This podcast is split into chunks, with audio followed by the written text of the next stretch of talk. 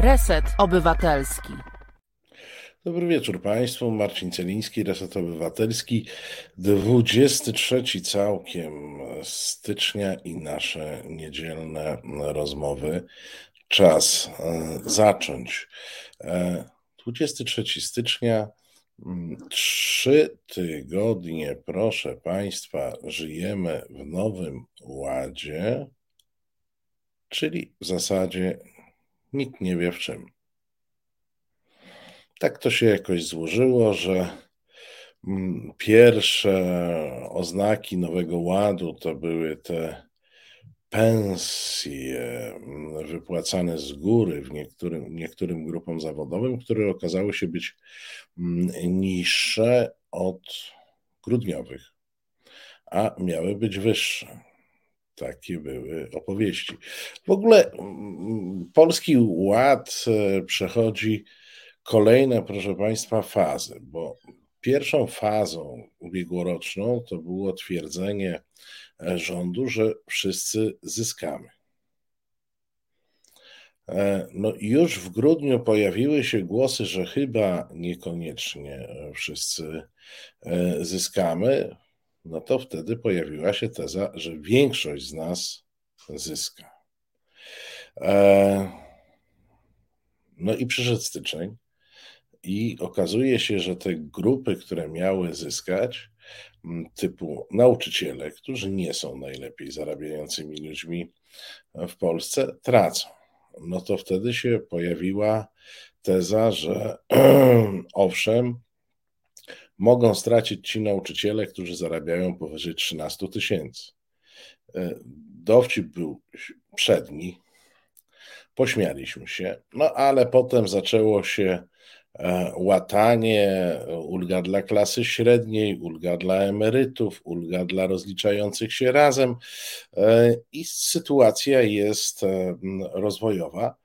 A najśmieszniejsza chyba była ubiegłotygodniowa deklaracja pana premiera, że osoby, które zarabiają do 12 tysięcy tam z groszem, 12 800, Mm, e, to jeśli im wyjdzie, że w Nowym Ładzie tracą, to będą mogły się mm, rozliczać e, wedle zasad z 2021 roku. No, przeparadne, muszę Państwu powiedzieć, e, bo można znaleźć kraje na świecie pogrążone w anarchii i rozkładzie, które mają słabe systemy podatkowe. Można znaleźć y, kraje, które nie mają wręcz systemu e, podatkowego, tak, różne takie kraje zaliczane do mniej cywilizowanych pewnie dałoby się znaleźć. Ale chyba jesteśmy pionierem e, jako kraj, który ma dwa systemy podatkowe. Czyli ten nowoładowy, co to nikt nie wie do końca, e, jaki on jest, e, i ten staroładowy, który miał być niekorzystny, ale być może okaże się e, korzystny. Powiem Państwu, że ja jeszcze oni później po tej wypowiedzi premiera zaczęli ją interpretować w taki sposób, że, że pan premier to, to użył takiego zabiegu, E, marketingowego, jak na przykład sklepy czasami używają, że jeśli kupisz gdzieś taniej, e, to zwrócimy ci e, różnicę. Nie? Od czasu do czasu takie akcje się pojawiają. No to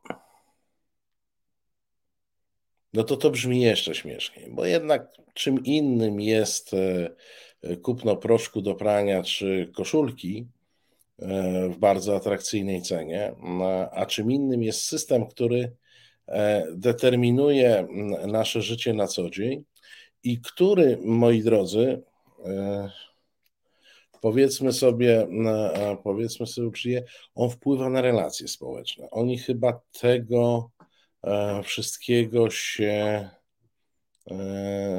oni chyba tego wszystkiego nie rozumieją, że system podatkowy to jest pewien,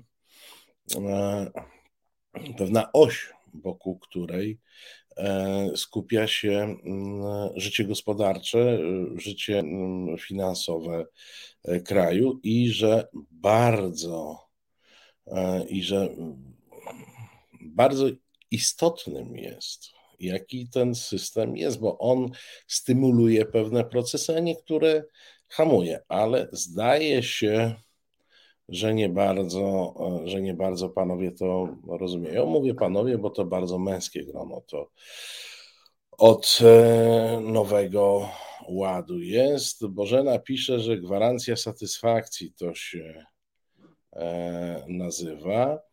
E, tak, tak, tak, taka promocja. Grzegorz pyta, jak żona rozlicza się z mężem i jej lepiej w starym systemie, a jemu w nowym, to jak mają się rozliczyć, żeby nie stracić? Rozwieść się albo co, nie wiem. E, takie różnice systemów, proszę Państwa, to są ważna, to, to, to jest chyba różnica systemu podatkowego, postawię taką tezę, jest e, dużo ważniejszą niż niezgodność charakterów. A jak wiemy, niezgodność charakterów może być podstawą do rozwodu.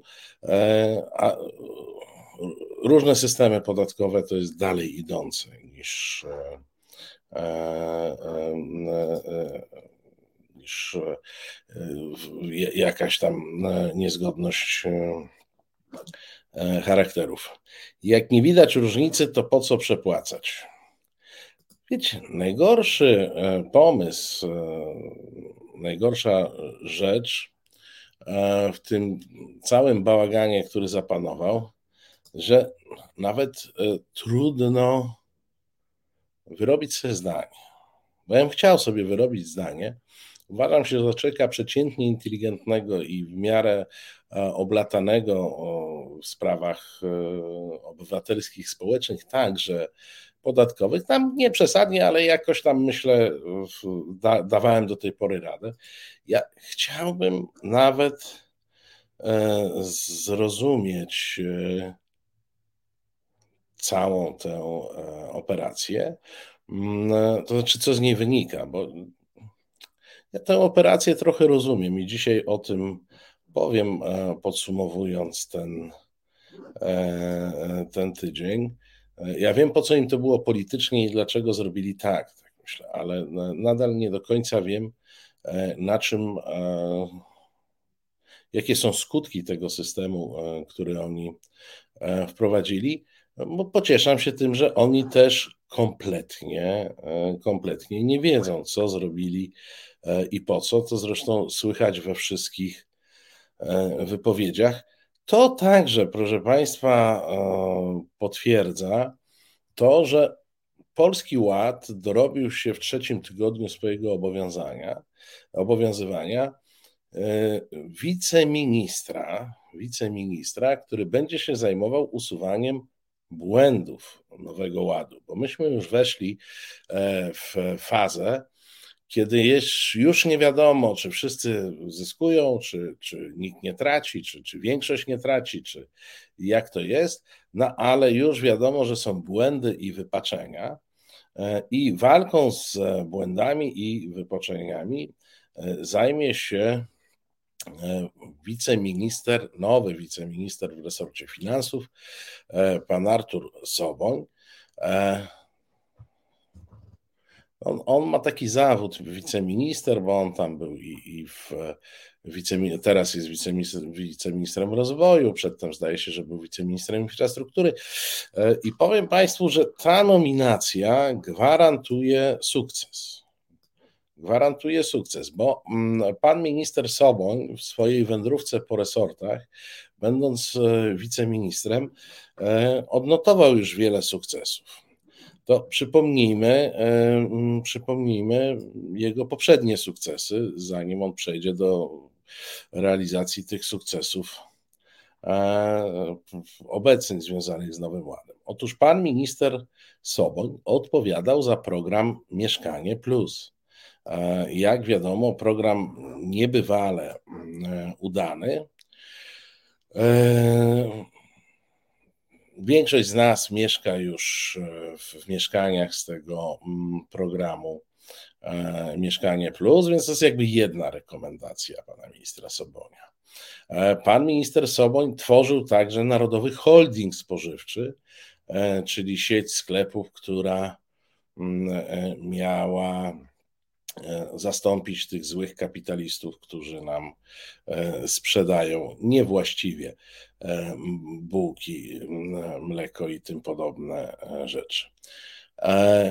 Pan minister Soboń także odpowiadał za restrukturyzację górnictwa i negocjował e, z górnikami program restrukturyzacji.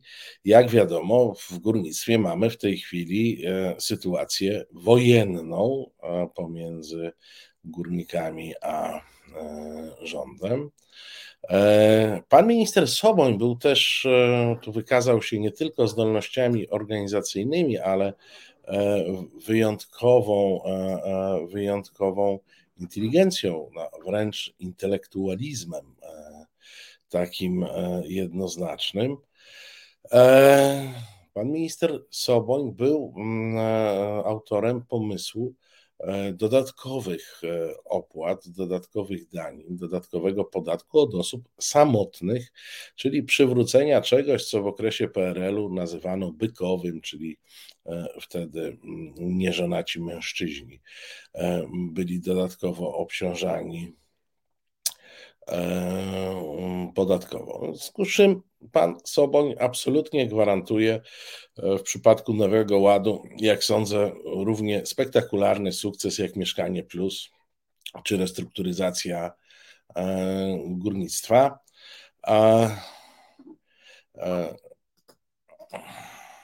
Anna pisze, nasz miejscowy ze wschodniego ten kraju. Ja tylko od razu chciałem powiedzieć, to znaczy absolutnym fake newsem i nieprawdą jest e, e, wspominanie, że pan minister Soboń jest z Lublina. Nie. On jest ze Świdnika. To jest prawie w Lublinie, ale prawie robi wielką różnicę. A ci, którzy są z Lublina i czy Świdnika, czy z Lubelszczyzny, to doskonale wiedzą, że pomiędzy Lublinem a Świdnikiem jest Straszna różnica. Więc pan Soboń jest ze Świdnika. Bardzo proszę o to, żeby precyzyjnie, e, żeby precyzyjnie e, e, się wypowiadać i nie przypisywać. Lublin i tak ma wiele grzechów na sumieniu.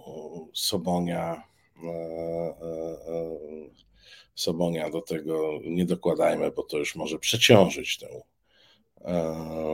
to Łódź. Czytam, czytam, czytam komentarze.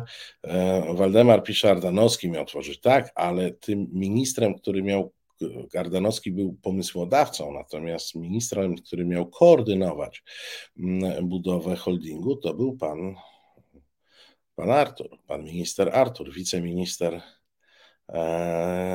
Artur zupełnie. E, ze Świdnika, gdzie piękna fabryka, tak jest, a poza tym port lotniczy Lublin też się mieści w, w Świdniku. Mm, e, Chris Dobbs pisze, proszę wyjaśnić ludzie, różnicę nielubelszczanom. No, jakby to Państwu powiedzieć? Jakby to Państwu powiedzieć? E, no nie, nie użyję Kielc i Radomia, bo to są miasta jednak do jakiegoś stopnia porównywalne. No, Świdnik i Lublin nie są porównywalne. E, mm, natomiast uczuciowo, uczuciowo podobnie. E, Martin pisze, ale do szkół uczęszczał w Lublinie, bo to chyba historyk po kulu. No tak, no, no ale to Kuli jest w Lublinie. Zgadza się, ale człowiek jest ze Świdnika. Zresztą on działał politycznie w Świdniku, bo on skończył kul, ale on tam e, udzielał się politycznie e, w, w Lublinie, e, w, w, w Świdniku. Tam, tam, stamtąd wyszedł, stamtąd też został. Tam, tam, tam jest jego macierzysta jednostka partyjna. Więc Billy Gibbons pisze Świdnik z Sosnowcem Lublina. No, coś takiego, coś takiego, coś takiego. E, jest historykiem, nie, trzeba przyznać, bo on po tym, poza tym, że jest e, historykiem mm, i magistrantem Bendera, jak pisze Witex, e, to on zrobił podyplomówkę jakąś ekonomiczną, szczegółów nie znam na SGH, więc tam nie jest tak, że, że on jakichś formalnych papierów nie ma, no ale wiecie, o menadżerach świadczą też efekty pracy. No, Mieszkanie Plus, Polski Holding Spożywczy, Aż się dziwię, że no, aż się dziwię, że go na centralny port komunikacyjny nie rzucili do tej pory, ale to pewnie e, e, zaraz e, po tym, jak już da radę z polskim, z polskim ładem. Więc wiemy, że nic nie wiemy. Wiemy, że nasi rządzący też zupełnie mm, nie wiedzą. Skąd to się bierze? To znaczy, ja Państwu powiem tak, że ja, wydaje mi się, że wiem, co ten rząd e, chciał zrobić. Po pierwsze, chciał zwiększyć składkę zdrowotną. E, po drugie, chciał e, zwiększyć rozstrzał progresji podatkowej, czyli zróżnicowanie, zróżnicowanie mm, zróżnicowanie pomiędzy obciążeniami podatkowymi bogatszych i biednych. Albinie, bardzo dziękujemy za wpłatę w walucie e, opcje. Ważni są ludzie? Oczywiście, że tak. No jest, w Świdniku jest mnóstwo, mówię to jako lubelak wielopokoleniowy, w Świdniku jest mnóstwo sympatycznych ludzi. E, pan wiceminister Soboń do nich nie należy. Ważni są ludzie, no, ale bardzo dziękujemy Albinie za e, wpłatę w walucie obcej. Mm, chcieli, znaczy podstawowy cel to, e, to było ściągnięcie większych pieniędzy e, budżetowych.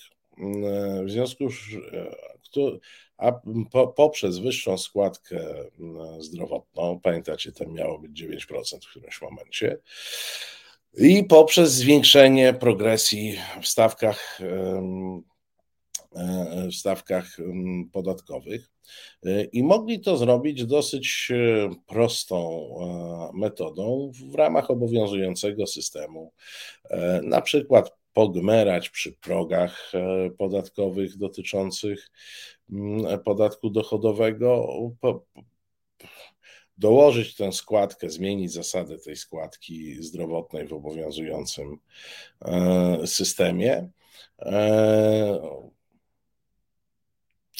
i to by było oczywiście źle odebrane.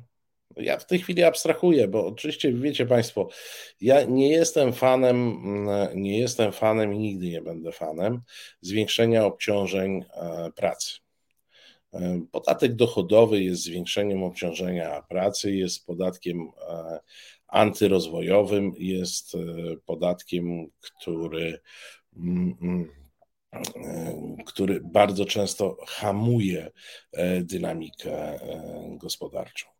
E, podatek dochodowy jest narzędziem, które dosyć, dosyć często, dosyć często jest stosowane w krajach mocno rozwiniętych. Polska nie jest krajem mocno rozwiniętym. Polska jest krajem rozwijającym się. E, w krajach rozwijających się bardzo często mm, e, podatki dochodowe są dosyć niskie, e, natomiast tam, gdzie się stawia na rozwój, to odróżnia się pieniądz, który wytwarza pieniądz, który wytwarza, od pieniądza, który jest zamrożony. Pieniądz, który jest zamrożony, to jest pieniądz w majątku, czyli w nieruchomościach, czy jakichś innych dobrach.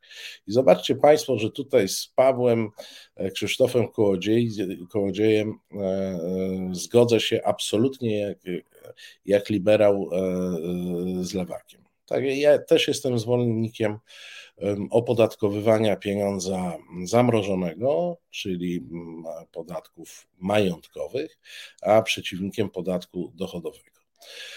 Wprawdzie my e, pewnie w nieodległej przyszłości, patrząc na, mm, patrząc na pewną linię narracyjną, która jest. Dostaniemy podatek katastralny, ale nie dostaniemy podatku katastralnego zamiast podatku dochodowego, tylko dostaniemy kataster obok.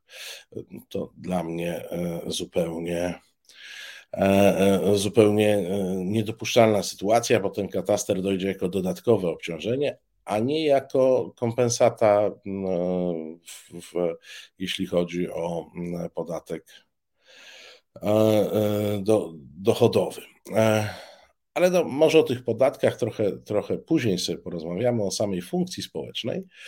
Wrócę do tego, co oni próbowali z Nowym Ładem E, zrobić. A mianowicie e, chcieli zwiększyć te obciążenia, chcieli e, roz, zwiększyć rozpiętość progresji podatkowej i tu można dyskutować na różne sposoby, jakiś to pomysł jest. I gdyby to robili w systemie, który był, tak jak do tej pory, proszę Państwa, nie zmieniali systemu, E, tylko e, no nie wiem, takie 500 plus. No, proste, bach, tu nie zmieniamy systemu, tylko raptem zaczynamy, zaczynamy płacić jakieś dodatkowe e, e, świadczenie. E, e jakieś dodatkowe świadczenie. To, to jeszcze może, mogło przy takiej niechlujnej legislacji, jaką oni robią, to, to mogło sobie zadziałać. No, raptem się okazuje, że doszli do wniosku, że trzeba to obudować jakimś politycznym e, złotem, że trzeba to obudować jakimś wielkim planem. No, moi drodzy, Polacy kochają wielkie plany. Zresztą wszyscy kochają wielkie plany. E, ja jeszcze nie oglądałem tego filmu o Gierku, ale widzę e, reakcje. Polacy kochają Gierka, który miał wielkie plany. To, że tak naprawdę tymi wielkimi planami i indolencją e, swojej ekipy rozwalił Polskę i polską gospodarkę, to już nikt nie pamięta, miał wielkie plany, tak? Industrializował, no tu, tu Huta Katowice, tu Port Północny, tu w ogóle jakieś przeróżne rzeczy. Więc oni też chcieli pokazać, że mają wielki plan, no i jednocześnie chcieli zamieszać tak, e, żeby się okazało, mm, że pieniędzy teoretycznie, tych przychodów budżetowych będzie więcej, a podatki wcale nie będą zauważalnie wyższe. No tylko, że to, proszę Państwa, tak e, nie działa. To tak nie działa. To znaczy, no pieniądze nie biorą się znikąd. E, po to, żeby e, pan Soboń czy pan Morawiecki mieli jakiekolwiek pieniądze, to trzeba to, te pieniądze wyjąć ode mnie z kieszeni, bądź wyjąć od państwa z kieszeni, z naszych kieszeni będą te pieniądze. Więc to nie jest tak, że raptem on będzie miał więcej, a my nie stracimy. No, to jest prosty przepływ, tak? On ma dużo, ja mam mniej. On ma mniej, ja mam więcej. No, mówię o, ja w sensie przeciętny, statystyczny mm, Polak. Oczywiście oni chcieli zrobić taki mechanizm, żeby większość Polaków poczuła, że ma, e, że ma więcej e, i stąd ta, ta jakaś kombinatoryka, ale tu chyba im się e, załamała mm, kwestia elementarnej znajomości matematyki, bo ludzie, którzy przygotowywali ten program, to zdaje się, że go nie policzyli e, pod kątem e, e, pod kątem mm, samych przepływów pieniężnych. Gdzieś ktoś popełnił jakiś błąd w formule, albo nigdy tej formuły nie ułożono do przeliczenia, bo wyszło im, że będą mieli więcej pieniędzy, i podatnicy też będą mieli więcej pieniędzy. Nie, proszę Państwa, to tak nie działa. Pomijając to, że e, e, wiadomą, oczywistą sprawą jest, poza dyskusją, jest mechanizm taki, że zwiększanie obciążeń wcale nie musi oznaczać i najczęściej na pewno nie oznacza proporcjonalnego zwiększenia wpływów budżetowych. To znaczy, zawsze przy zwiększeniu podatku o 10% wpływy budżetowe zwiększają się o 6-7%.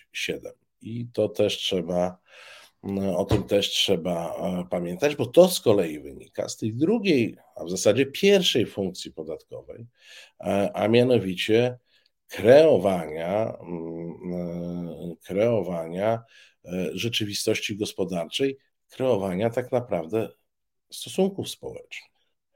Mm, e, I no tak, Robert Jakub podpowiadał, że to się nazywa krzywa Lafera. Oczywiście, że e, to, wiecie Państwo, jest rzeczą, tu, tu mamy jeszcze jeden, jeden trudny czynnik w tej dyskusji, e, bo jest rzeczą oczywistą.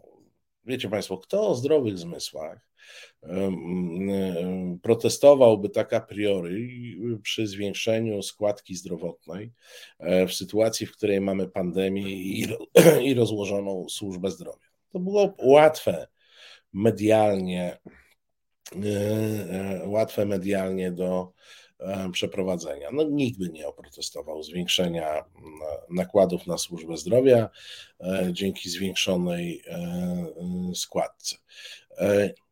Natomiast no przy tym rządzie, moi drodzy, to niestety wchodzi bardzo ważny czynnik przy każdej podwyżce, a mianowicie pytanie, czy oni z, ze składką zdrowotną nie zrobią przypadkiem tak, jak z Funduszem Sprawiedliwości. Czyli czy nie wydadzą tych pieniędzy na coś zupełnie innego, bo przecież u nich to idzie, mm, u nich to idzie szybko. I oni się nie przejmują takimi drobiazgami, że Fundusz Sprawiedliwości jest e, dla ofiar przestępstw, e, to ich nie interesuje. Oni po prostu sobie wydają to na Pegasusa e, czy na jakieś tam inne doraźne cele. Im nie przeszkadza to, że mm, Ministerstwo Kultury ma wspierać rozwój kultury. Oni dają e, nazistom e, polskim na to, żeby oni sobie kupowali jakieś ośrodki w lesie, gdzie będą uczyć się, no właśnie, czego się można uczyć w ośrodkach w lesie. Więc to jest jakby dodatkowa, mm, dodatkowy przyczynek do E, rozmowy o tym zwiększeniu obciążeń, a mianowicie e, no nigdy w Polsce nie było dużego zaufania do państwa i do tego, jak ono wydaje pieniądze. No ale w tej chwili e, to chyba tylko wariat może wierzyć, wyjść i powiedzieć tak, ufam tej władzy, że ona wyda te pieniądze zgodnie z ich przeznaczeniem, bo ta władza wydaje przeróżne pieniądze mm, e, w przeróżny sposób i prawdę mówiąc, można odnieść wrażenie, że jeżeli wydaje jakieś pieniądze zgodnie z ich przeznaczeniem, to tylko i wyłącznie przez przypadek. Bo jakby systemowo ta władza defrauduje pieniądze. Więc jest e, mm, e, w, tym, e, w tej dyskusji dodatkowy element, bo wiecie co? Nawet wyborcy, nawet wyborcy PiSu, oni wiedzą, że ta kasa jest przekręcana. To już jest dawno zbadane. Oni doskonale wiedzą, że ta kasa jest przekręcana. Więc nawet oni źle reagują na wieść, że rząd sobie weźmie więcej kasy do e, przekręcania. No to jak już mają defraudować, to mniej, a nie, e, a nie więcej. Więc to jest, to jest e, dodatkowy element tej dyskusji. No, oczywiście gdzieś można jeszcze mówić o tym, że im kompletnie e, siadła komunikacja, e, e, kompletnie kompletnie roz E, e, rozkłada, rozłożył im się ten marketing e, polityczny. Widać, jak już zmienili tam tego, te maile Dworczyka na jakiś komunikator, to im gorzej idzie ustalanie szybkiej komunikacji. E, Robert Jakub zwraca uwagę, to są e, plany w planach, przeplatane planami. Sporo osób na liniowym podatku zastanawia się nad ryczałtem, a to zmienia strukturę dochodów samorządów, bo ryczałt idzie do centralnego. No tak, to przy okazji. To jest przy okazji, to znaczy tutaj oni absolutnie się e, nie martwią, tnąc dochody samorządów. E, zresztą kataster też jest projektowany w ten sposób, żeby był dochodem budżetu centralnego, e, zastępując podatek od nieruchomości, który jest dochodem budżetów e, gminnych. oni tutaj też tracąc na, to znaczy wyrzucając ludzi z podatku PIT, y, znowu tną gałąź, na której siedzą samorządy, bo samorządy, szczególnie te niższego szczebla, czyli gminy i powiaty, y, dużą część przychodów mają z udziału w podatku, y, podatku PIT. No i Robert Jakub słusznie pisze, że że to, że problem przechodzenia na ryczałt to, to jest e, problem dużych miast. E, choć muszę Państwu powiedzieć, że miałem okazję być półtora tygodnia temu na jakimś takim spotkaniu dla, dla dziennikarzy. Mniejsza okoliczność, ale no, po, po, po, czekając na to spotkanie, rozpętała się między dziennikarzami e, wielka dyskusja na temat e, nowego ładu podatków. E, I wierzcie mi Państwo, że byłem w gronie no, bardzo, bardzo znanych komentatorów politycznych i ekonomicznych i nikt z nich nie wiedział o co chodzi, a rozmawiali o swoich prywatnych podatkach, którymi byliby bardzo zainteresowani właśnie o ryczałtach, o kosztach uzyskania autorskich i tak dalej.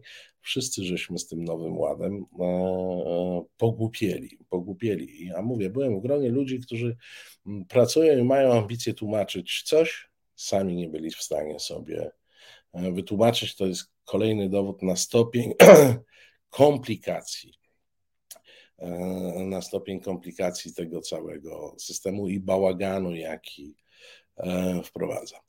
E, moi drodzy, zagrajmy coś ku pokrzepieniu serc.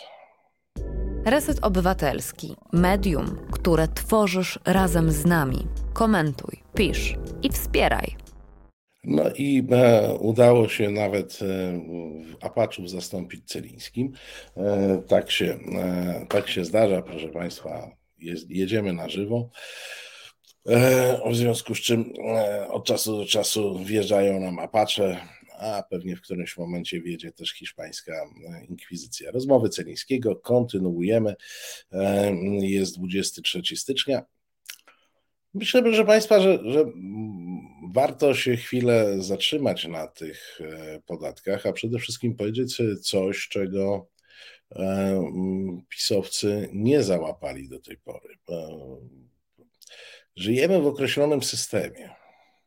I na ten system składają się wszystkie daniny, jakie płacimy. Czy to jest ZUS, czy to jest składka emerytalna, czy to jest składka e, NFZ-owska, czy to jest podatek dochodowy e, od osób fizycznych, czyli PIT, czy CIT, czy VAT i tak po kolei.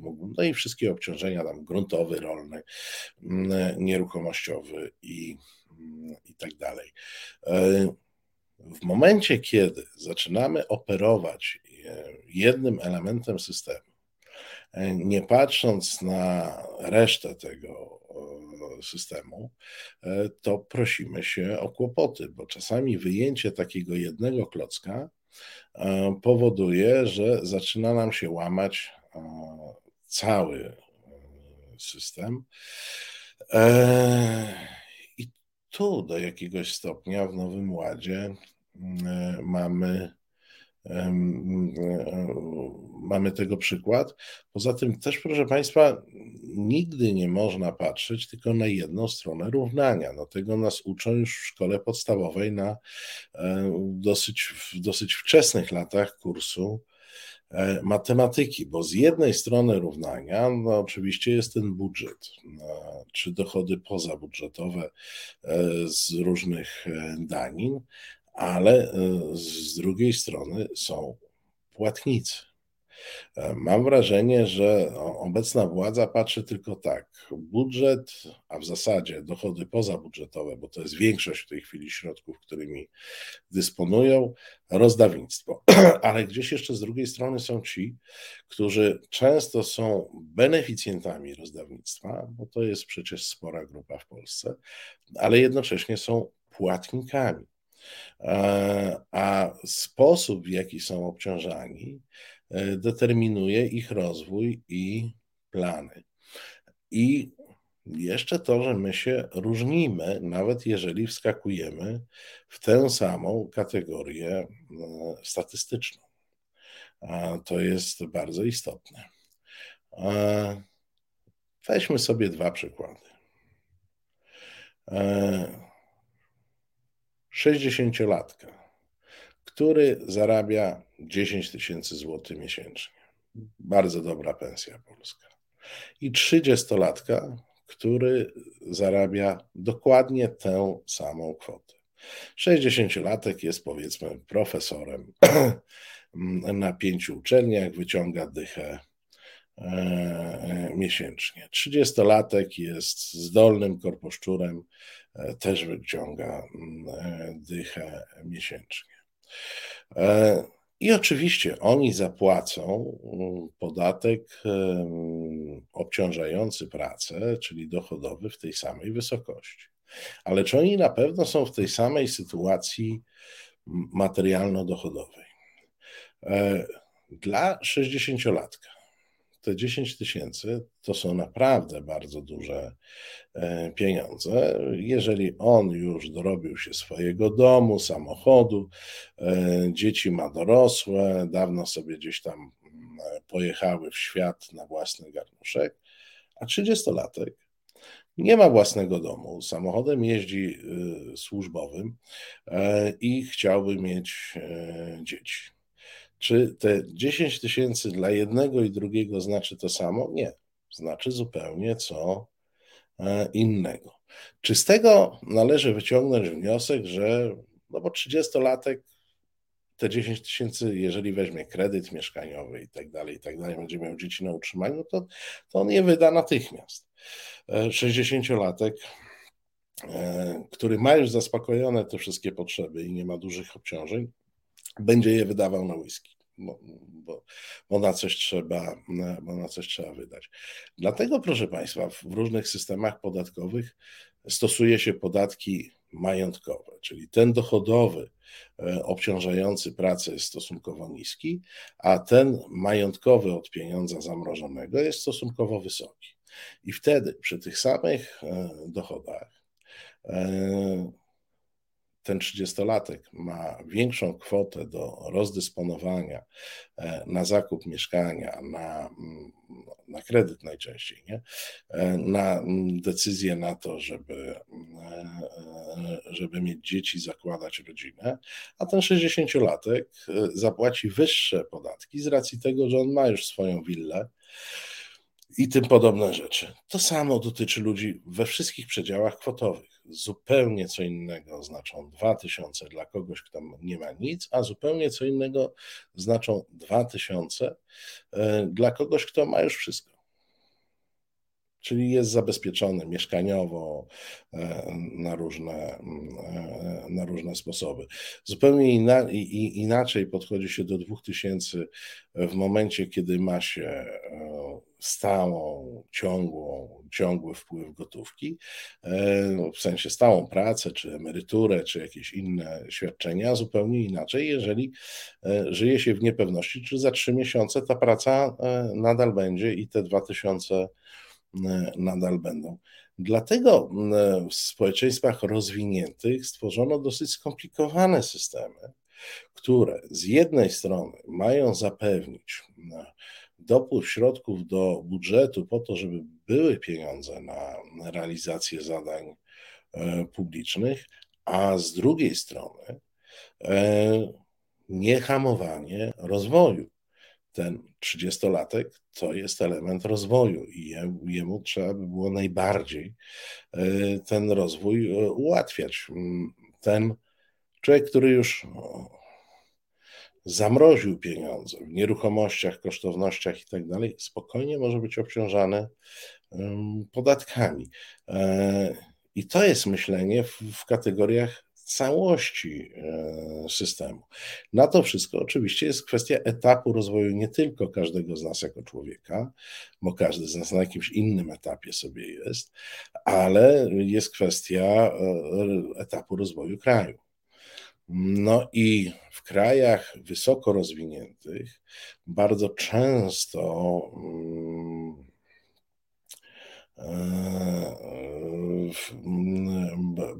bardzo E,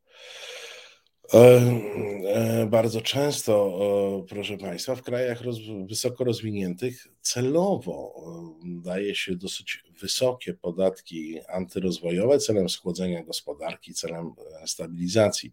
W krajach słabo rozwiniętych, do takich należy Polska, jednak system podatkowy powinien jakby stymulować e, rozwój, e, budowę, e, powstawanie nowych miejsc pracy, nawet jeżeli w tej chwili mamy deficyt na rynku pracy, to my po prostu potrzebujemy rozwoju po to, żeby dojść do mm, przyzwoitego statusu życia i bogactwa, zamożności średniej, tak? No po prostu potrzebujemy rozwoju.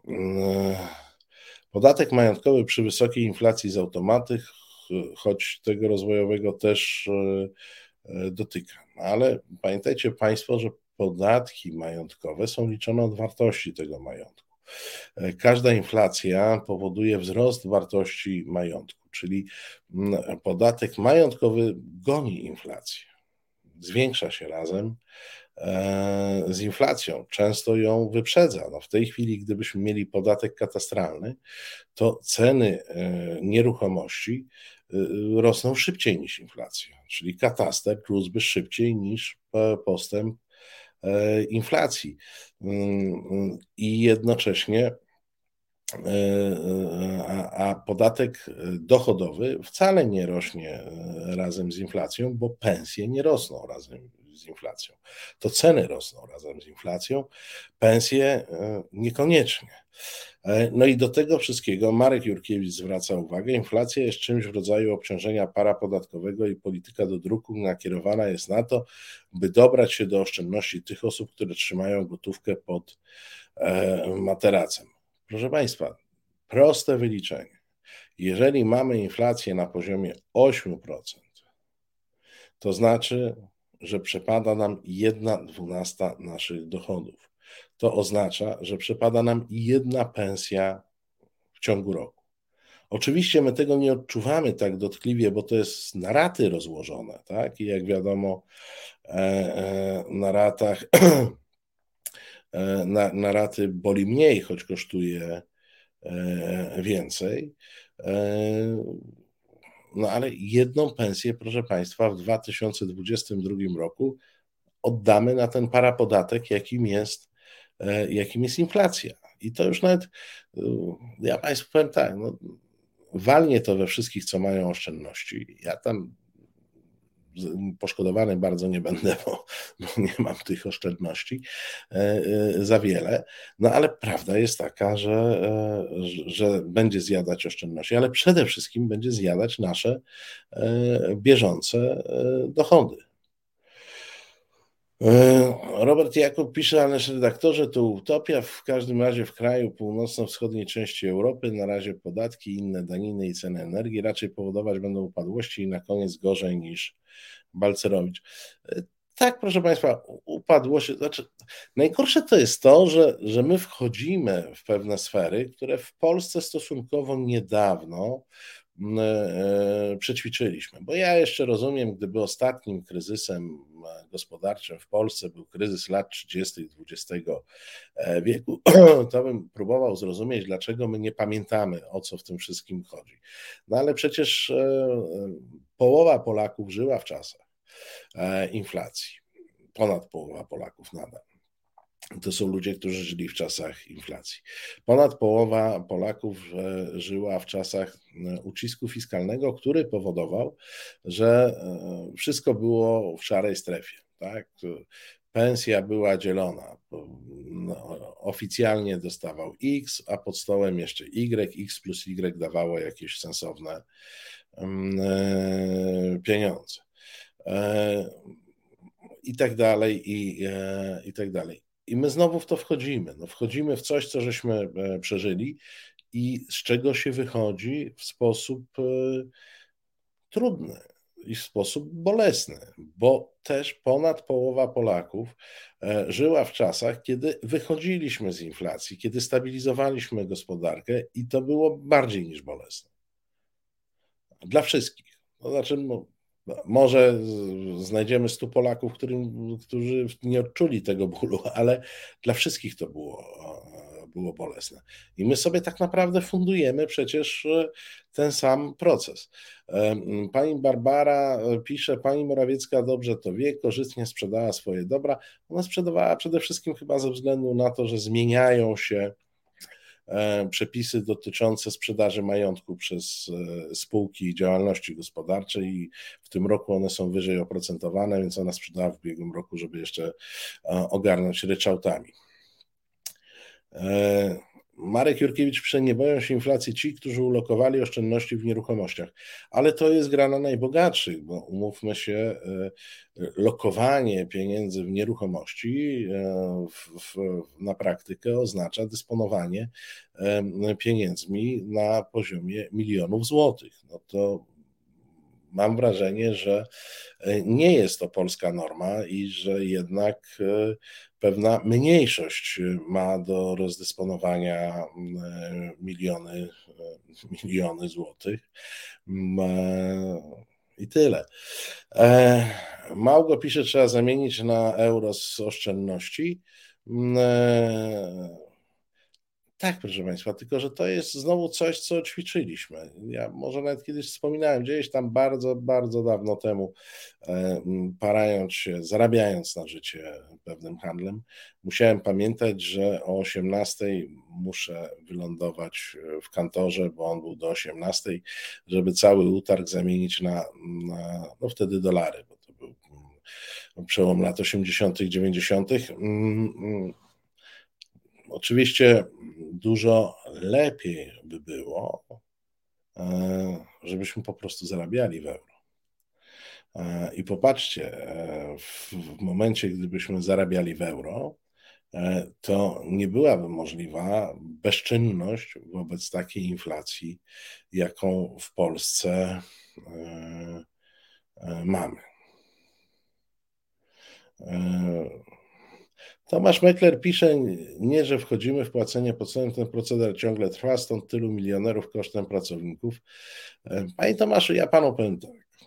Wedle mojej najlepszej wiedzy, to jeszcze na płaceniu pod stołem nikt milionów się nie dorobił. Płacenie pod stołem to jest e, raczej maniera, owszem, momentami bardzo powszechna, ale small biznesu i tego biznesu, który na pewno do żadnych milionów e, nie dochodzi. Mm. Więc nie, milionerzy akurat dorabiają się zupełnie inaczej. Nie to, żebym jakoś szczególnie ich e, lubił czy chciał bronić. E, a czy ze sprzedaży swoich nieruchomości nie zapłacą ekstra 9 podatków? No właśnie dlatego pani Morawiecka w ubiegłym roku to ogarnęła. Mm, dlatego sprzedała. E, więc to, wiecie Państwo, ja cały czas wracam do kwestii systemu, bo e, inwestycje w nieruchomości nie są elementem systemu, są e, przywilejem ludzi najbogatszych, a chodzi o a chodzi o E, a chodzi o e, rozwiązanie, które służyłoby, e, jeśli nie wszystkim, to jakiejś przemożnej większości. Ambroży pisze miliony, może nie, ale znam wiele osób, które mają w Gdańsku jedno, dwa mieszkania na wynajem. Nie są to obajtki biznesu, ale dobrze zarabiający fachowcy w swoich branżach, którzy coś musieli z hajsem zrobić. Nie, no okej. Okay tylko jedno, dwa mieszkania w Gdańsku to są miliony. Ambroży. Nie, nie wiem, czy wiesz, ile nieruchomości w Polsce e, kosztują.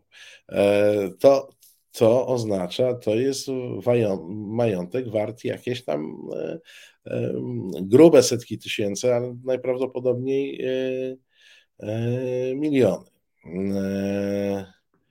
Więc Pan Tomasz pisze 500 pracowników razy 1000 pod stołem.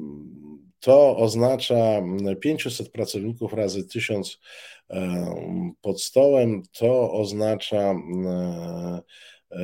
100 zł zysku na takiej operacji dla pracodawcy. 500 razy 100 to jest 5000 zł do miliona jeszcze daleko. Robert Jakub słusznie mówi, te mieszkania często są kupione e, na kredyt. Tak, a kredyt drożeje, szczególnie jak jeszcze był wzięty w walucie obcej, a nawet jak był wzięty w złotówkach, no to przecież stopy procentowe nam e, idą w górę i będą szły, no bo to jest podstawowa reakcja banku centralnego na e, inflację, tak? No, no nie da się inflacji nie zauważyć. Glapiński uważał, że da się inflację założyć. E, to ja poproszę mm, o definicję klasy średniej, czy to wyłącznie ci, którzy mają dochody z pracy, czy również posiadają jakieś e, majątki, bo to jednak istotna różnica. Mm, problem polega na tym, że jak, jak sięgamy do e, literatury tematu, to nie ma takiej jednej obowiązującej definicji klasy średniej. Ta klasyczna, pierwsza która została wymyślona, to mówiła o tym, że klasa średnia to jest ktoś posiadający własność i stały dochód. Ona później trochę ewoluowała, szczególnie na Zachodzie, gdzie na Zachodzie własność nie jest żadną, e, nie jest e, żadnym wyznacznikiem statusu zamożności, tak, od, od wielu lat tam jednak jest bardziej rozpowszechniony e, najem. Natomiast e, więc określono, że to ma być stały dochód e, na określonym, na określonym poziomie. W warunkach polskich, jak wiecie, wiceminister ten taki Patkowski, to on powiedział, że klasą średnią jest każdy, kto zarabia 2,5 tysiąca swego czasu, coś taką definicję ukuł. Powiedziałbym nowatorskie, nowatorskie podejście. Generalnie e, o klasie średniej można mówić wtedy, e, i to tak politologicznie do tego podchodząc, że klasa średnia to są ludzie o takim statusie dochodu i majątkowym, który pozwala im na bycie niezależnymi obywatelami, niezależnymi od pomocy e, państwowej i e, e, niezależnymi i niezależnymi w sensie możliwości własnej aktywności obywatelskiej niewspieranej z zewnątrz. Wiem, że to dosyć długo zabrzmiało, ale to chyba oddaje yy, definicję klasy średniej. To są ci, którzy mogą się poruszać samodzielnie w społeczeństwie obywatelskim, to są ci, którzy potrafią się poruszać samodzielnie w gospodarce i to są ci, którzy nie wymagają pomocy państwa w funkcjonowaniu, w funkcjonowaniu własnym, zabezpieczeniu własnego bytu i własnych potrzeb. Mm, jako takich. Moi drodzy, bo to już się zrobiło jak na SGH trochę dzisiaj, zatem teraz coś ku pokrzepieniu e, serc e, muzycznego, a za moment wracamy e, i mm, wiem, że już za moment będzie z nami nasz zapowiedziany gość, dr Robert Sobiech z kolegium Civitas, ale na początek zagramy. Czas na związki. Czas na nowoczesne, postępowe związki zawodowe. Będzie kontrowersyjnie i dynamicznie. Rozmawiamy o sprawach, które mogą nas łączyć lub dzielić, jak na przykład kwestia wysokości podatków czy rola związków zawodowych. W programie pojawią się eksperci rynku pracy oraz związkowcy i związkowczynie. Każdą środę na 17 Piotr Szumlewicz zaprasza do Resetu Obywatelskiego. No i e, powróciliśmy, kończąc tę e, e, po, po, poprzednią część, bo tu Waldek chce zmieniać imię. Panie Waldku, pan się nie boi, pan nie zmienia. Ja nie zauważyłem tego pytania, ale na pytanie, które odnalazłem, czy będąc w euro mielibyśmy niższą inflację, Oczywiście, że tak, ponieważ inflacja jest związana z walutą, z jej wartością, a e, wartość waluty euro żyje własnym e, życiem, na które oczywiście, będąc w strefie euro, mielibyśmy wpływ, ale proporcjonalny do naszego udziału e, w gospodarce europejskiej, więc nie dominujący. Na wartość złotówki mamy wpływ dominujący i mamy, jak to mawia prezes Glapiński, mnóstwo pieniędzy. E, I będziemy mieć jeszcze więcej tych pieniędzy, tylko trochę mniej wartych. Ale już do naszego studia wirtualnego wbiega dr Robert Sobiech, Kolegium Civitas, nasz gość. Dobry wieczór. Dobry wieczór. E, Robercie, no i zaczniemy od e, informacji takiej, że PiS już przegrał wybory. Słyszałeś o tym? Nie, wszystkie sondaże pokazują, że PiS wygrywa wybory i to E, znów z przewagą albo dużą, albo umiarkowaną nad koalicją obywatelską, ale w, i nie widziałem sondażu, w którym by koalicja wyprzedziła e, e, PiS. Tylko pytanie, czy ten wynik, który na razie sondażowy, a pewnie za rok, a może i wcześniej w, w, będzie wynikiem wyborczym, będzie pozwalał PiSowi rządzić. No ale to się, to się liczy, bo mam przed oczyma e, sondaż e, Ibrisu dla Onetu wykonany, z którego e, wynika, że Zjednoczona Prawica 30,1, Koalicja Obywatelska 20,2, Polska 2050 12,1, Konfederacja 8,6, Lewica 7,3, PSL 6%. No i szybko e, wykonano tam e, symulację mandatów. PiS 187, e, Koalicja Obywatelska 119, Polska 2050 63 mandaty, Konfederacja 39, Lewica 30, PSL 23, no i mniejszość niemiecka z jednym mandatem. Zatem nawet PiS e, z Konfederacją nie ma 231 mandatów, natomiast 233 mandaty mogłaby mieć e, koalicja e, KO, Polska 2050, Lewicy i PSL-u i to by dawało 233 mm, mandaty w Sejmie. No ja oczywiście szyderczo mówię o tym, bo ja przeczytałem te wszystkie entuzjastyczne e, komentarze pod tytułem No to już po PiSie w ogóle jedziemy.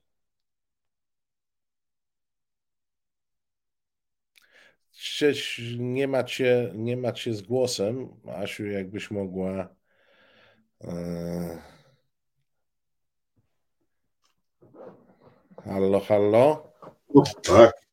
O, jesteś, jesteś znowu z głosem. No ja już jestem, tak, bo rzeczywiście coś było na łączach. E, pytanie, tak, czy już po PiSie, tak? Chcesz mnie, za, chcesz mnie zapytać no, o to? Takie przeczytałem, słuchaj. Jak, odpowiedź jak... jeszcze nie i długo, długo jeszcze nie. E, natomiast czy, w, e, no właśnie, czy będziemy mieli kolejne trzecie wybory, gdzie e, no jak słyszę różne komentarze, a właściwie dlaczego ta wspólna lista, ona nic nie daje, w, e, że te różnice są takie, że jak ktoś ma głosować na partii X, a będzie głosował na partii Y na wspólnej liście, to na pewno nie pójdzie do wyborów. To moja odpowiedź jest bardzo krótka. Znaczy, ćwiczyliśmy to już dwa razy. No, ile jeszcze trzeba ćwiczeń, żeby zrozumieć metodę Donta? E, i wiemy, jak za każdym razem to się, to się kończyło. W tych wynikach sondażu i tych przeliczeniach na mandaty, które cytowałeś, to właściwie jest remis, to jest tak na włosku. Prawda? To PiS prawie, że ma większość z Konfederacją e, i cała reszta partii opozycyjnych ma tę większość no, e, na, poziomie, na poziomie paru posłów, więc tu się może e, dużo rzeczy zdarzać. No, ale to są sondaże Ibrisu, tam przewaga PiSu nad w, w koalicją obywatelską jest większa, bo jest 10%. Jak Kantar prowadzi swoje badania, bo on ma kilka różnych sondaży, ale nie wchodząc już w szczegóły, to te różnice tam są w kilkuprocentowych. Czyli w badaniach Kantara w koalicja plus Polska 2050 to mają znacząco więcej niż w PiS, plus ewentualnie nawet Konfederacja. Nie mówiąc o pozostałych, pozostałych partiach. I teraz może ostatnia uwaga. E, to jest tak, ja przez te lata obserwuję te sondaże. Jak sobie przypominam, w sondaże sprzed czterech lat, sprzed pięciu, sprzed sześciu, nawet jak nie było w partii Hołowni, to e, te proporcje głosów na poszczególne partie były podobne. Innymi słowy, tu nic takiego się nie zdarzyło w przestrzeni publicznej, żeby PiS e, bardzo wiele stracił. On owszem stracił, ale nie tak, nie tak wiele. E, nic takiego się nie zdarzyło, żeby koalicja, czy to bez Hołowni jeszcze wtedy, czy z Hołownią w, w, bardzo wiele zyskała. No i i lewica właściwie stoi w miejscu, nie mówiąc o PSL-u, który we wszystkich sondażach, odkąd pamiętam, jest na granicy, na granicy progu. Owszem, ciekawą w, w te, e, e, ciekawym podmiotem politycznym jest Konfederacja, bo ona z tych no, 4-5% e, w tej chwili no, w większości sondaży ociera się o granicę 10%. Więc to jest taka jakby jedyna, jedyna zmiana, ale no właśnie, ale jeżeli mowa o tych wspólnych listach, no to tak, te proporcje są mniej więcej podobne. Te, te pójścia samotne czy w małych koalicjach były już ćwiczone w, poprzednio bez rezultatu. No i teraz pytanie, czy w, doczekamy się tego samego rezultatu po raz trzeci? E, ja tu tytułem wyjaśnienia, bo pan Andrzej Mroczkowski pytał, co to jest Koalicja Obywatelska. Koalicja Obywatelska to jest Platforma Obywatelska, Zieloni, Nowoczesna Inicjatywa Polska z, z tych głównych e, podmiotów, e, jakie tam są. To tylko tytułem wyjaśnienia. Natomiast jak się, no wiesz, oczywiście logika Donta jest jedna i nieubłagana. Ona premiuje tylko i wyłącznie dużych, natomiast cały czas pojawia się pytanie, i to pytanie, które cały czas e, podnoszą politycy, e, czy wielka koalicja e, opozycji powoduje, że taki komitet będzie dużym e, komitetem. E, oni poddają to w wątpliwość. E, nawet tutaj tworzy się wielka koalicja przeciwko Platformie w ostatnich dniach, bo, bo okazuje się, że partia Hołowni, SLD i PSL mogą ze sobą rozmawiać, a, a czegoś bez, bez Platformy. Ja też się zastanawiam, kiedy i na ile taka koalicja mogłaby powstawać, w momencie, kiedy e, duża część wyborców tych partii jest karmiona niechęcią do potencjalnych i to dużych, w dużych emocjach do potencjalnych partnerów. E, no jak się czyta e, komentariat Polski 2050, to oni mają głównego wroga w Platformie. Zresztą jak się czyta komentariat Platformy, to oni także głównego wroga widzą w Hołowni, który już przebił, bo swego czasu główny wróg to było SLE. Czy nabijając tak negatywne emocje, pomiędzy zwolennikami, e, aktywistami e, partii opozycyjnych, e, wspólna lista w ogóle daje jakiś efekt. No oczywiście, że da, tylko teraz tak. No, wspólna jaki, lista, jakiś da, tylko jaki? No dobrze, to tylko w, tak, no tu jest taki, ja też czytam te komentarze i jeden z koronnych argumentów jest taki, no, że była wspólna lista do wyborów do Parlamentu Europejskiego, e, no i się źle skończyło. Znaczy, co, rozumiem, co to się źle skończyło. To znaczy, że owszem, PiS miał trochę więcej tych mandatów, ale PiS na przykład w, te, te w Parlamencie Europejskim właściwie nic nie znaczy e, posłowie koalicji europejskiej wtedy, tej szerokiej, no to są w Europejskiej Partii Ludowej. Ale, no ale właśnie, teraz jest pytanie, dobrze, to, to jaki jest cel liderów partii opozycyjnych. Można założyć sobie dwa scenariusze. Pierwszy jest taki, że właściwie, a dlaczego mamy wchodzić w te mechanizmy władzy? Po co nam ta władza? Ona może być tylko i wyłącznie kłopotem, bo nagle w pewnym momencie trzeba podejmować trudne decyzje, trzeba znajdować jakichś ludzi, trzeba mieć pomysły, co dalej z, z problemem X, Y i tak dalej. Ja mówię bardzo cynicznie, a może mnie jest tak fajnie, ja w tym momencie tak, no, jestem szefem partii, mam swoich posłów, mam swoją dotację, mam swoje biuro, ja jestem panem na własnym poletku. E, moja sytuacja materialna, czy ja w, będę w koalicji rządzącej, czy jestem w partii opozycyjnej, niewiele się będzie różnić. Więc cynicznie mówiąc, po co? Tak, to mam kontrolę nad swoim posiadaniem, nad e, swoimi parlamentarzystami, swoimi członkami partii. Po co mi wchodzić w taką, w taką bijatykę? Tak? No, ale druga rzecz jest taka, że ja bym chciał, no dobrze, chcę, chcę, chcę mieć tę władzę, tylko może nie za wszelką cenę. Tak? To znaczy, że jeżeli ja będę tu rozdawał karty, ja będę znaczący, no to w tym momencie wejdę w tę grę, w tę, w tę grę w tę, e, koalicyjną.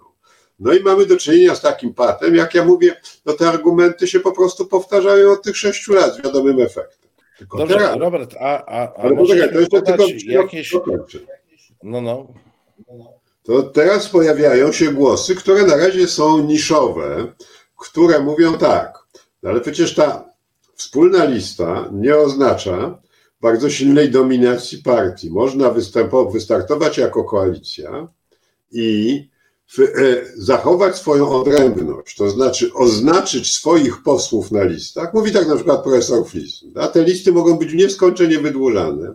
I można powiedzieć, że na liście, która zawiera 40 nazwisk, ludzie z mojej partii to numer 8, 12, 15 i 40. E, I głosujcie na nich. I to jest krok A, a krok B to Marek Ziółkowski proponuje, to może by te partie główne uzgodniły w ramach tych wspólnych list, jak będzie wyglądał ten podział mandatów. On nawet proponuje konkretne algorytmy i pewnie trzecim krokiem byłoby, jak będzie wyglądał podział, no właśnie, dotacji na poszczególne partie. To wszystko można uzgodnić w ramach, no właśnie, tych partii opozycyjnych. Tylko, jak mówisz, jeśli jest tak, że przede wszystkim niechęć do kogoś, kto może mi dyktować warunki, e, to jest jakby zrozumiałe. Gdybym ja zrozumiał, że Polska jest stabilną demokracją, to to jest normalna gra partyjna, to jest próba, próba ugrania jak najwięcej. No ale niech na Boga ci liderzy partii opozycyjnych nie mówią, że tu się zagrożona demokracja, że wybiera, że Prawo i Sprawiedliwość no, pozbawia kluczowych instrumentów kontroli władzy, że stajemy się państwem autorytarnym, albo jedno, albo drugie. A jak widać, jeżeli by na przykład te wybory były szybciej niż za rok, to mamy do czynienia dokładnie z tymi samymi argumentami, które e, e, były już poprzednio. Czyli pod tytułem, a po co nam wspólna lista? No wiesz, ja właśnie to, co ci chciałem wtrącić, to się zacząłem zastanawiać, czy, czy w którymś momencie, bo podając e, argumenty dotyczące tego, że takiemu szefowi partii czy politykom tych partii opozycyjnych jest miło i ciepło, bo mają swoje biura, e, sekretarki, a czasami samochód z Sejmu sobie wypożyczą, żeby na lotnisko ich e, zawiózł, no to same miłe rzeczy. To, to, to ja miałem tak na końcu języka, a, a czy gdzieś w tym wszystkim jest jeszcze jakaś polityka? Bo tu żeśmy sobie powiedzieli o spełnianiu własnych e, jakby pragnień. Ja rozumiem, że bycie posłem jest może łatwiejszą drogą e, do sekretarki do, i biura niż zakładanie firmy, bo to jest coraz trudniejsze e, w Polsce, no ale przecież ci ludzie są tam dla jakiejś polityki i właśnie opowiadają nam, że jest zagrożona demokracja. Opowiadają nam, że e, wychodzimy z Unii Europejskiej. No i oni powinni wygrać te wybory nie tylko po to, chociaż tutaj też pewnie to się liczy, żeby zamienić e, biura poselskie na kancelarie ministerialne. One są dużo większe, dużo więcej profitów tam e, jest, ale oni powinni wygrać te wybory po to, żeby odwrócić to zło, czy zahamować to zło, które, o którym w tej chwili e, mówią i może ten czynnik powinien jakoś wchodzić w grę. Oczywiście, że powinien zaprosić tu jakiegoś w, e, psychologa, w, który by spróbował nakreślić takie psychologiczne portrety liderów partii opozycyjnych. E, e, i może A wiesz, że kupuję ten pomysł. Nie, nie wiem, czy to będzie do publikacji, ale chyba coś takiego trzeba by zrobić. Ale ja myślę tak, że to nie tylko, bo w, my żeśmy do tej pory byli przyzwyczajeni, że ten obóz rządzący to jest monolitem, ale się okazuje, że tamte ego e, jest bardzo silne. Ja wczoraj przeczytałem jakby streszczenie w, w relacji czy w wywiadu z ministrem Solochem, ministrem w kancelarii prezydenta. On opowiadał o posiedzeniu Rady Bezpieczeństwa Narodowego. Bardzo kluczowym momencie, te wojska rosyjskie stojące na granicy Ukrainy, to co się pokazuje w rosyjskich telewizjach, że tam już eksperci na mapie już wjeżdżają nam wczesnych Suwałki, Suwalski, mówiąc w jakiej kolejności zajmą Polskę i tak dalej, no to, to, nie jest, to, to nie jest żadne science fiction, prawda? To się, to się dzieje. No jest Rada Bezpieczeństwa Narodowego, na którą prezydent rutynowo nie zaprasza opozycji. Ale on tam nie zaprosił wicepremiera odpowiedzialnego za bezpieczeństwo.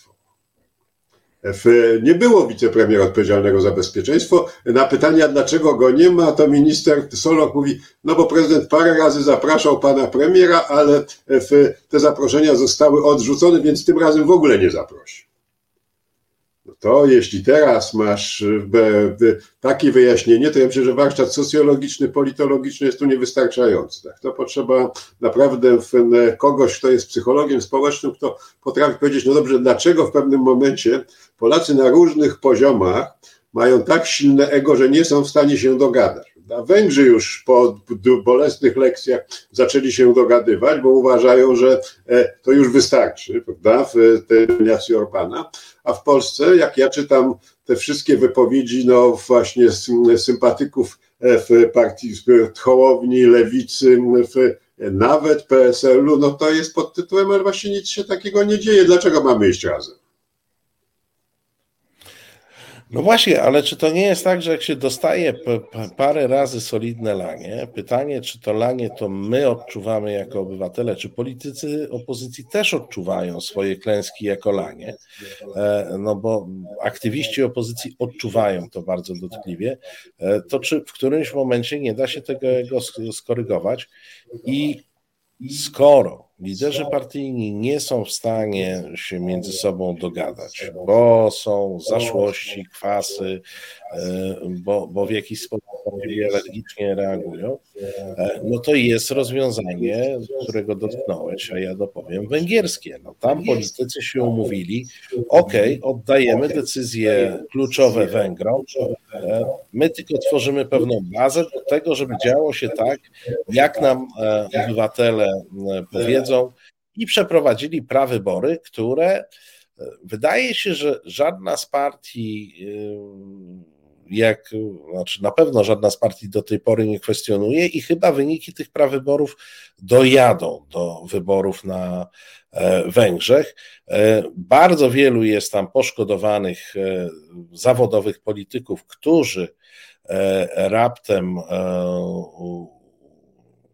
wypadli za burtę w wyniku prawyborów. Pojawiło się tam trochę e, nowych ludzi, którzy w partyjnych establishmentach do tej pory nie funkcjonowali, no ale wszystko wskazuje na to, że oni idą po pewien sukces. No pewnie większe prawdopodobieństwo sukcesu niż wtedy, kiedy szli w te rozbici. No to jest owszem pytanie, dobra, to dlaczego w Polsce ta gra zespołowa jest taka trudna? No to jest jakby, to jest jakby kluczowe. Ono jest obserwowane na bardzo wielu, na bardzo wielu poziomach.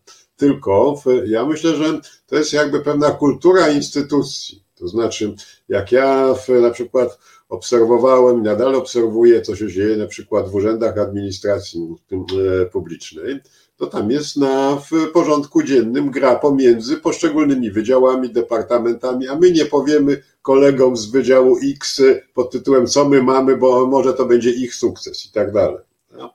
E, w biznesie to to oczywiście jest na różnych poziomach, bo wiadomo, że jeżeli jest plan na sukces, to ludzie się mogą dogadywać niezależnie od swoich różnic, ale, ale tam jest również, no właśnie, e, próba eliminowania konkurencji. Tylko, że myślę, że w, w, w tych wymiarach, czy e, jeżeli chodzi o ten obszar, o którym nie pytasz, czyli pod tytułem Dlaczego tak jest, że w pewnych momentach opozycja nie jest w stanie przezwyciężyć no, własnych indywidualnych ambicji. I nam mówi, e, tłumaczy to na rozmaite sposoby, prawda, a to, że jak, e, no właśnie, że te sondaże nie do końca, e, ale one już są do końca, bo jak się w ostatnich sondażach pyta ludzi, czy zagłosowaliby na taką kombinację partii opozycyjnych, to w, bardzo wielu wyborców, ja kojarzę jakieś chyba dwa czy trzy sondaże, które powyżej 40% ostro by mówiły, że tak, zagłosowaliby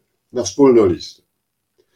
A te, na to liderzy partii są głusi, no, bo mówią, że tak, że ale to chcą, ktoś kogoś chce oszukać i tak dalej, i tak dalej. Nie chcę tych argumentów, e, tych argumentów powtarzać.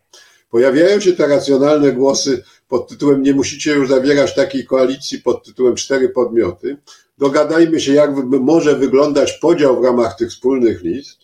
E, wtedy prawdopodobieństwo sukcesu jest bardzo duże. No i co?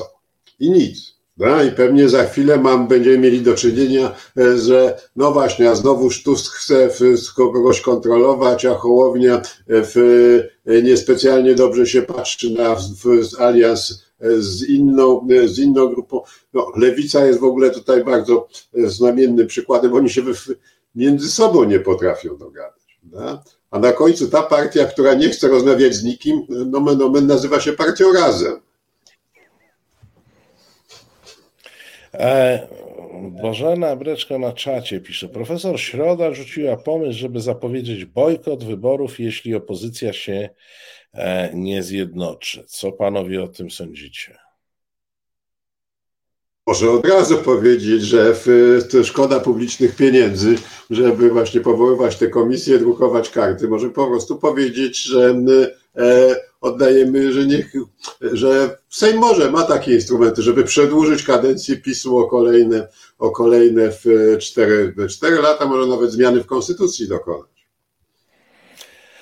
No tak, to znaczy ja pierwsze nie wierzę, e, nie wierzę od siebie, powiem, ja nie wierzę w bojkot e, wyborów. E, mam takie doświadczenie z okresu PRL-owskiego, gdzie wydawało się, że ten, takie bojkoty jest dosyć łatwo E, wykonać. W 1988 roku były wybory do Rad Narodowych, był ogłoszony wielki bojkot tych e, wyborów, a ja byłem jako młody człowiek, miałem liczyć ludzi, którzy idą do obwodu jakiegoś i muszę Państwu powiedzieć, no nie było to tak jak w oficjalnych wynikach, że 90% głosowało, ale prawda jest taka, że z tych naszych wyliczeń staczy pod, e, pod komisjami było 70 parę procent e, frekwencji, bo to mogliśmy policzyć, więc ten bojkot nie wyszedł.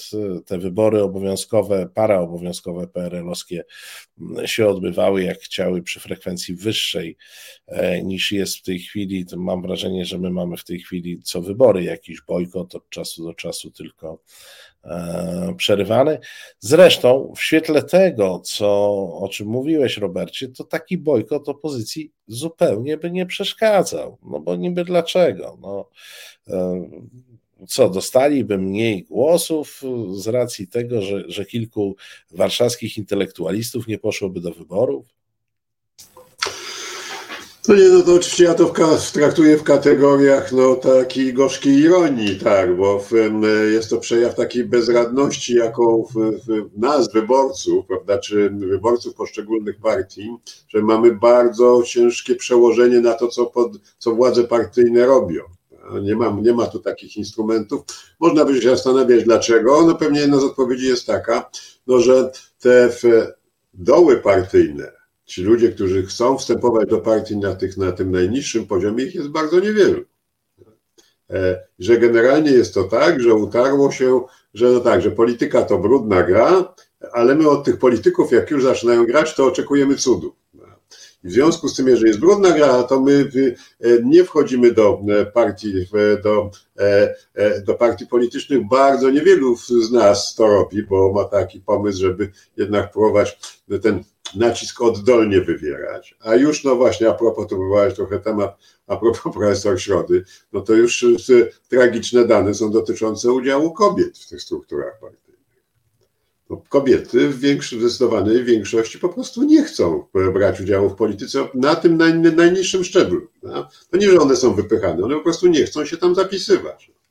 A jeżeli już się zapisują, to są zdecydowanej mniejszości. No tak, my porządni ludzie partiami się nie będziemy kalać e, w żaden sposób. One mają być czyste i doskonałe, ale to, to nie my. E, to nie my. E, no to co? Robimy teraz chwilę muzycznego oddechu, a po przerwie, proszę Państwa, wrócimy trochę od drugiej strony, bo także są badania, które wskazują, że coraz więcej Polaków, uwaga, trzymajcie się foteli, niezbyt ufa rządowi i premierowi Morawieckiego. Trzy grosze. Spadło, wzrosło, a może to bez znaczenia. Informacji ważnych dla naszego portfela napływa zewsząd wiele, ale co właściwie znaczą? O gospodarce na spokojnie i przystępnie, ale bez trywializowania. Tomasz Kasprowicz wraz z gośćmi chce dodać swoje trzy grosze do debaty o tym, co w ekonomii piszczy. W każdy czwartek o 18 w Resecie Obywatelskim. Wróciliśmy. Moim naszym gościem nadal jest dr Robert Sobiech, kolegium Civitas.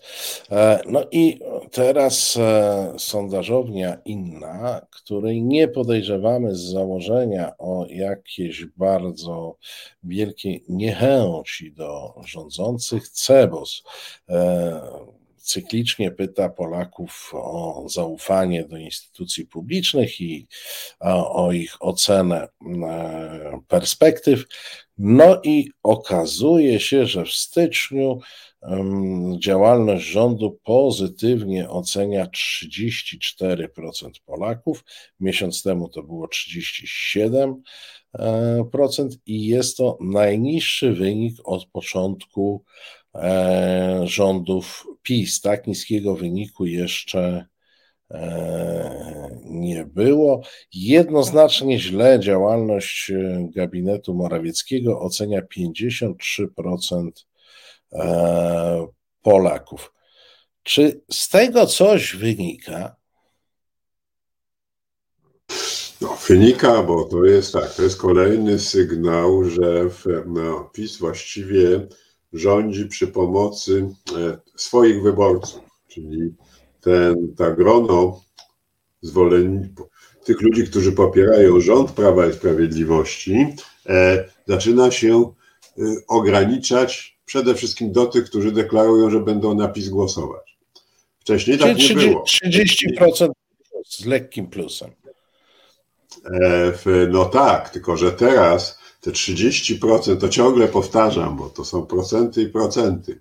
Te 30%, które PiS ma w sondażach, to, to jest 30% przy deklarowanej frekwencji albo 70, albo akceptowała Ibris 50% ludzi chce pójść do wyborów. Czyli gdyby powiedzieć na poziomie Ibrisu, ile osób chce, do, wszystkich dorosłych Polaków chce głosować na PiS, to by było 30% podzielić na pół, czyli 15% przypadku Kantara te 30% należałoby wziąć razy 0,7, to byłoby 21%.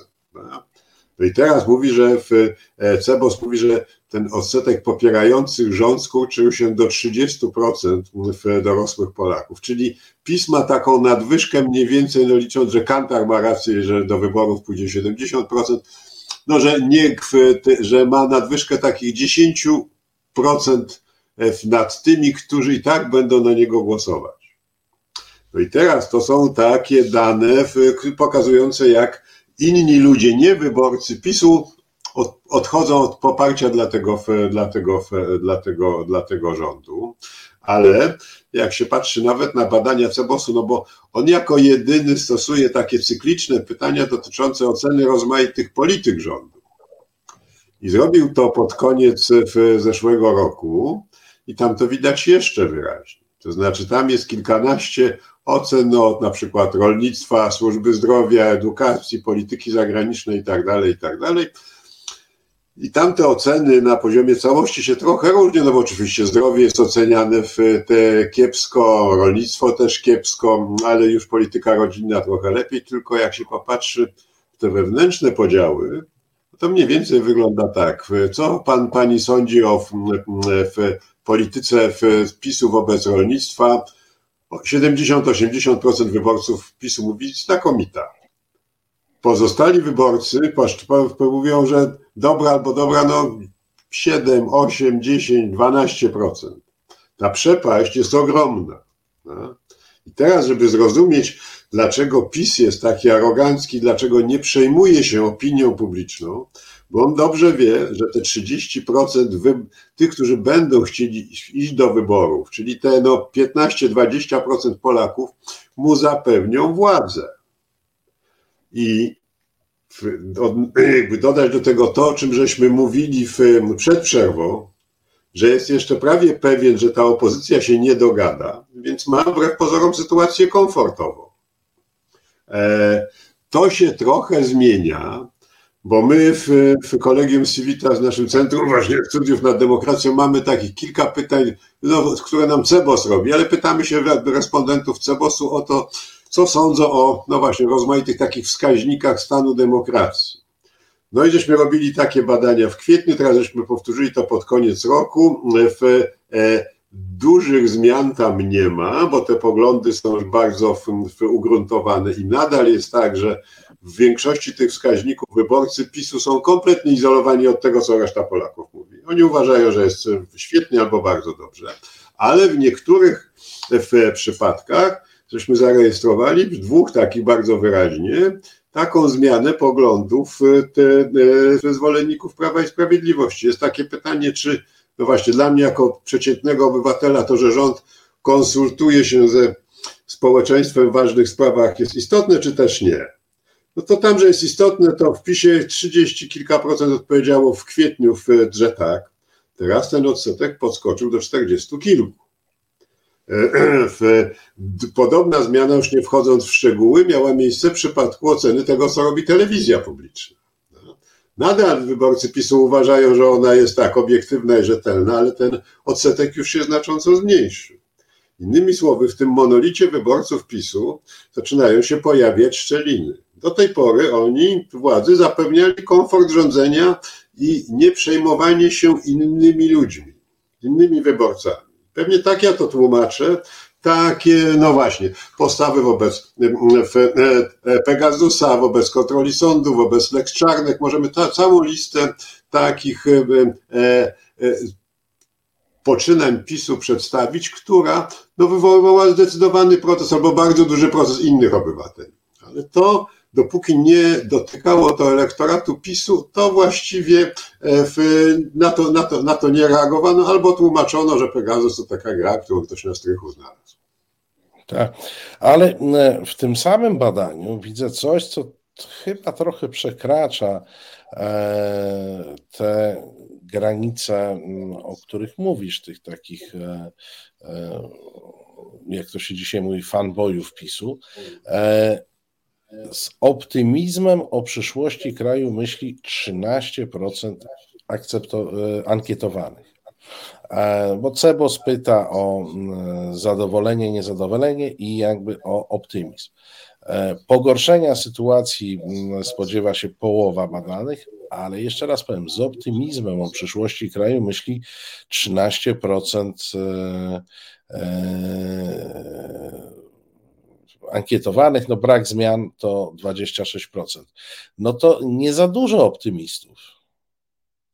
No ale teraz jakby tak, jakby powiesić PiS na kołku i, po, niezależnie od tego, kto rządzi, i popatrzeć na to, co się dzieje w sytuacji wewnętrznej, czyli no właśnie tej e, już prawie że galopującej inflacji, e, w, e, w tym bałaganie prawnym, w tym braku pomysłu na to, jak dalej na przykład z energetyką iść. Nałożyć do tego te czynniki zewnętrzne, czyli to, co się dzieje na rynkach, na rynkach paliw, dołożyć do tego te czołgi Putina stojące przy granicy, przy granicy ukraińskiej, no i wreszcie w, no tę pandemię, gdzie wszyscy żeśmy myśleli, że ona już tak, no, tak naprawdę wiosną zeszłego roku się zakończy. I tam były już takie nadzieje, że będziemy żyć normalnie. A okazuje się, że nie tylko, norma, nie tylko nie żyjemy normalnie, ale no właśnie, w, ci ludzie, którzy umierają, a którzy przy innych działaniach rządu by, jeszcze, nadal, jeszcze nadal żyli, no to są wszystko takie składniki, które no właściwie Dlaczego mają budzić optymizm? Ja się nie dziwię tym 13% optymistą. Ja bardzo, ja bym bardzo chciał poznać, kto to, kto to jest te 13%, które nadal zachowuje takie optymizm. Proszę Państwa, do, do słuchaczek, słuchaczy, może ktoś z Was, to, to napiszcie na czacie. Ale e, e, wiesz co, ale patrzę, bo takie rzeczy odbijają się na, na rządzie. E, przecież pamiętamy rząd, który upadł ze względu na powódź na którą, umówmy się, miał umiarkowany wpływ. Takie, takie sytuacje no, powinny kruszyć także beton zwolenników partii rządzącej. Nie sądzisz? Do tej pory tak było, ale moja diagnoza jest taka, że ponieważ PiS no, zamknął swój elektorat za takim no, bardzo wysokim murem i te wycieki z tego, elektor, tego elektoratu są nieznaczne, a przynajmniej nie na tyle, żeby Prawo i Sprawiedliwość poczuło się, poczuło się niepewnie, to ono może nie reagować na sytuacje, które, w przypadku których każdy rząd, który by nie miał swoich tak, takiej silnej grupy wyborców, e, by reagował. E, I teraz pytanie, no właśnie, czy e, my nie fundujemy za chwilę powtórki dla Prawa i Sprawiedliwości, czy to, o czym żeśmy mówili przed przerwą, nie upewnia strategów PiSu, że oni mają rację, że warto iść tą drogą. I w, ta, tak, bym, tak, bym to, tak bym to tłumaczył.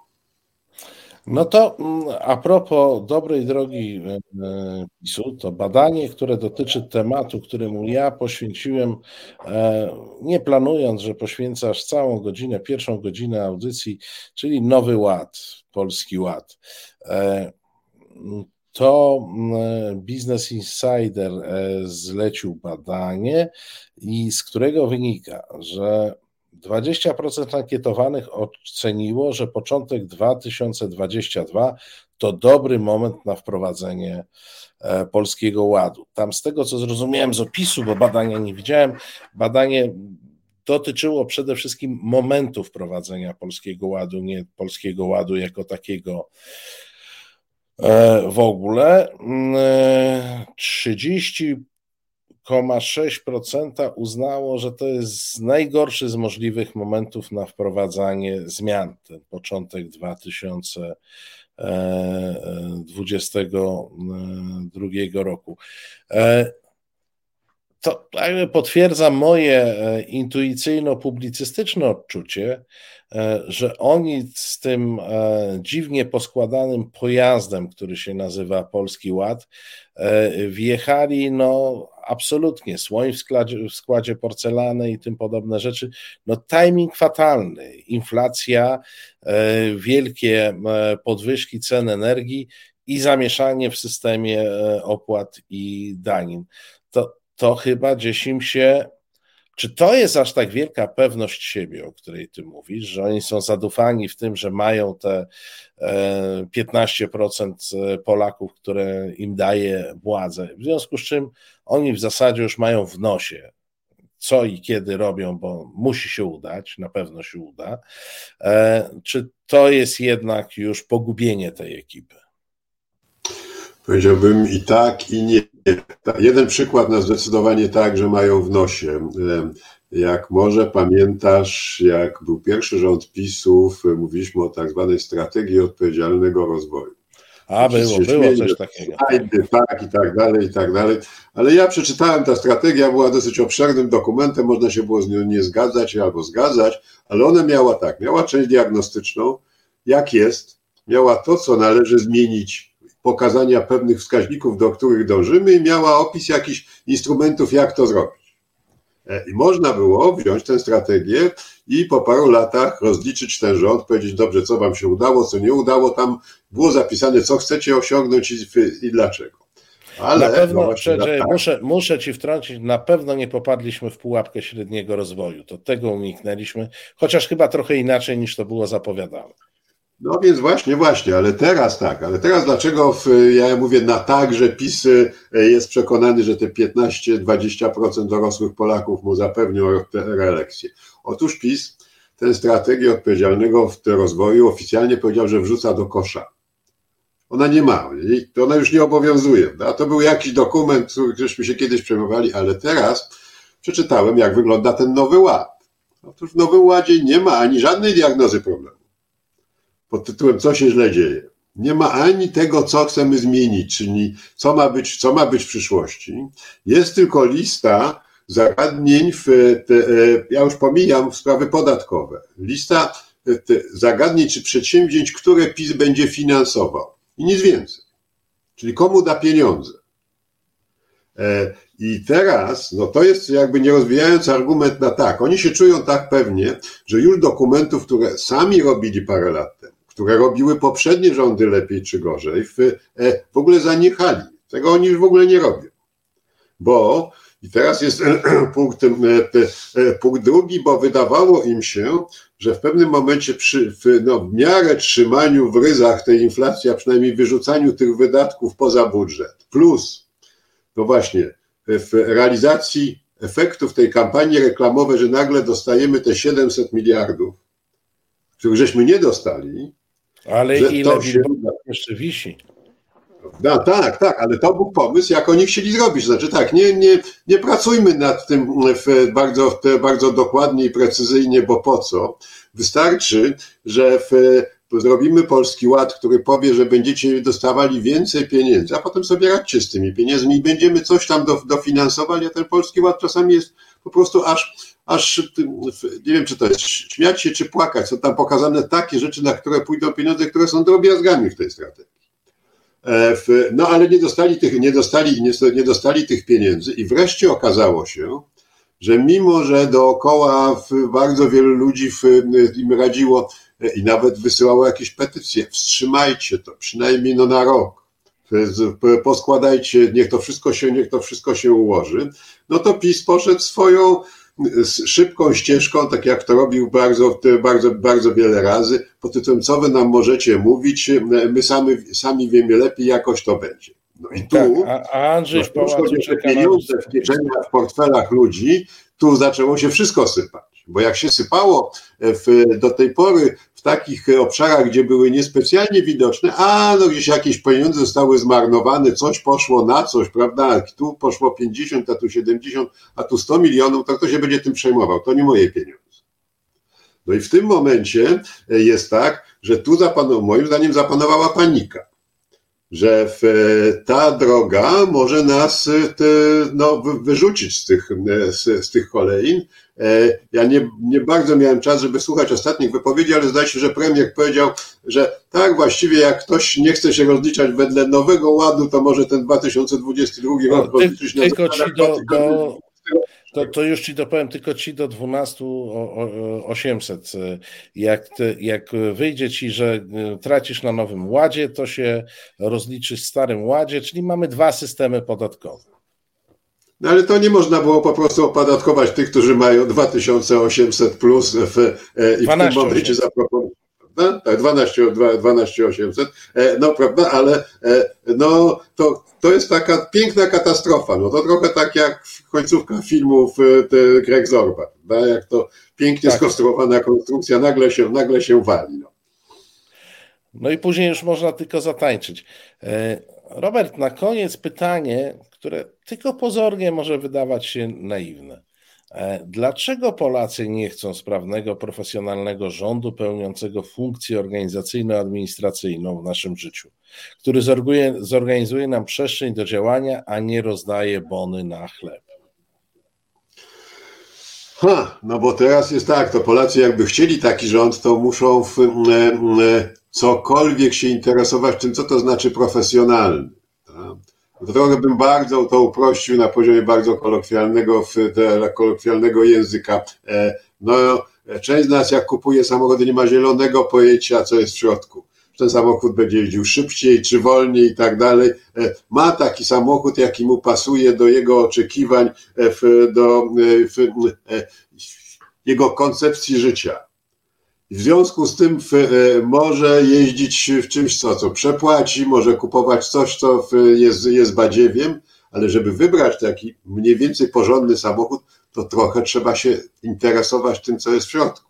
Tak? E, e, Polacy w bardzo wielu w sondażach pokazują, że oni niespecjalnie chcą się interesować tym, tym, tym co jest w środku i ich liczy, ich liczy się ten finalny efekt, no, który, no i może tutaj jak patrzę na zegar, może jeden, jeden, jeden, jeden przykład. No, e, e, ostatnie rankingi szkół podstawowych przynajmniej ja dostałem warszawskie, pokazują, że w pierwszej 30 czy 40 prawie, że nie ma żadnych szkół publicznych. Innymi słowy, jak twoje dziecko chce e, e, e, dostać się do dobrego liceum, a po czym do, na bezpłatne studia, no to musisz zapłacić za tę naukę przynajmniej to na muszę zacząć od prywatnej edukacji. Do, do, do, dokładnie tak. No ale to teraz pytanie, dlaczego takie wyniki nie są przekazywane całym społeczeństwie, ale one nawet gdyby były, to podejrzewam, że nie zrobią wrażenia na ludziach w małych miasteczkach i na wsi, ponieważ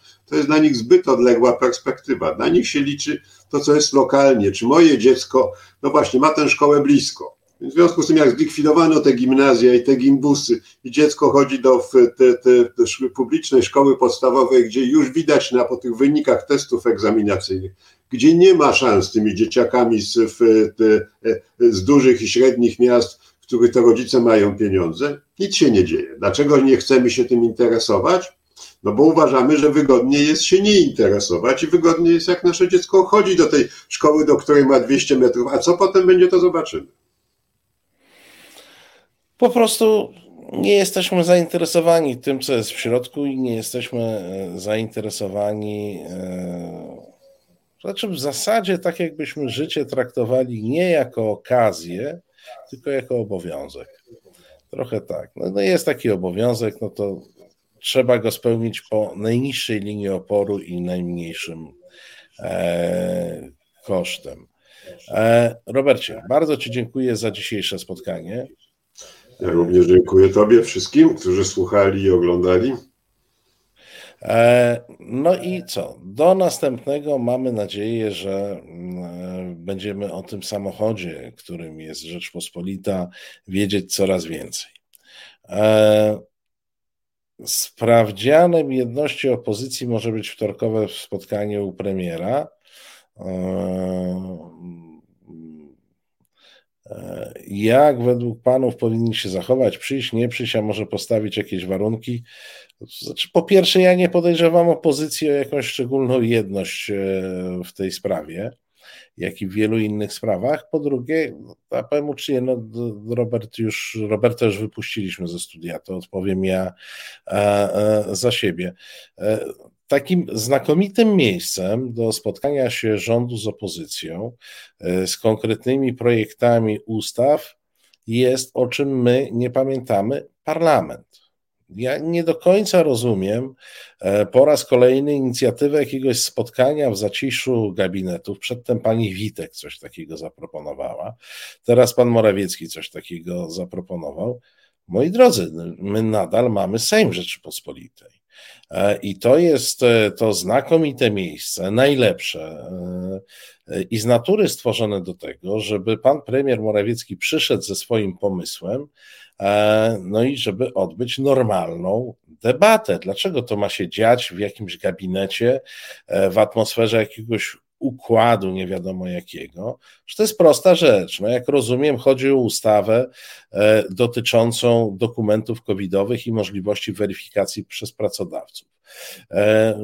Przynajmniej Donald Tusk i Włodzimierz Czarzasty już, e, przynajmniej tych dwóch, być może, być może też Szymon Hołownia czy, czy pan Kosiniak też, e, nie słyszałem, ale słyszałem Donalda Tuska i słyszałem Włodzimierza Czarzastego, którzy mówili o tym, że będą popierać takie e, rozwiązanie.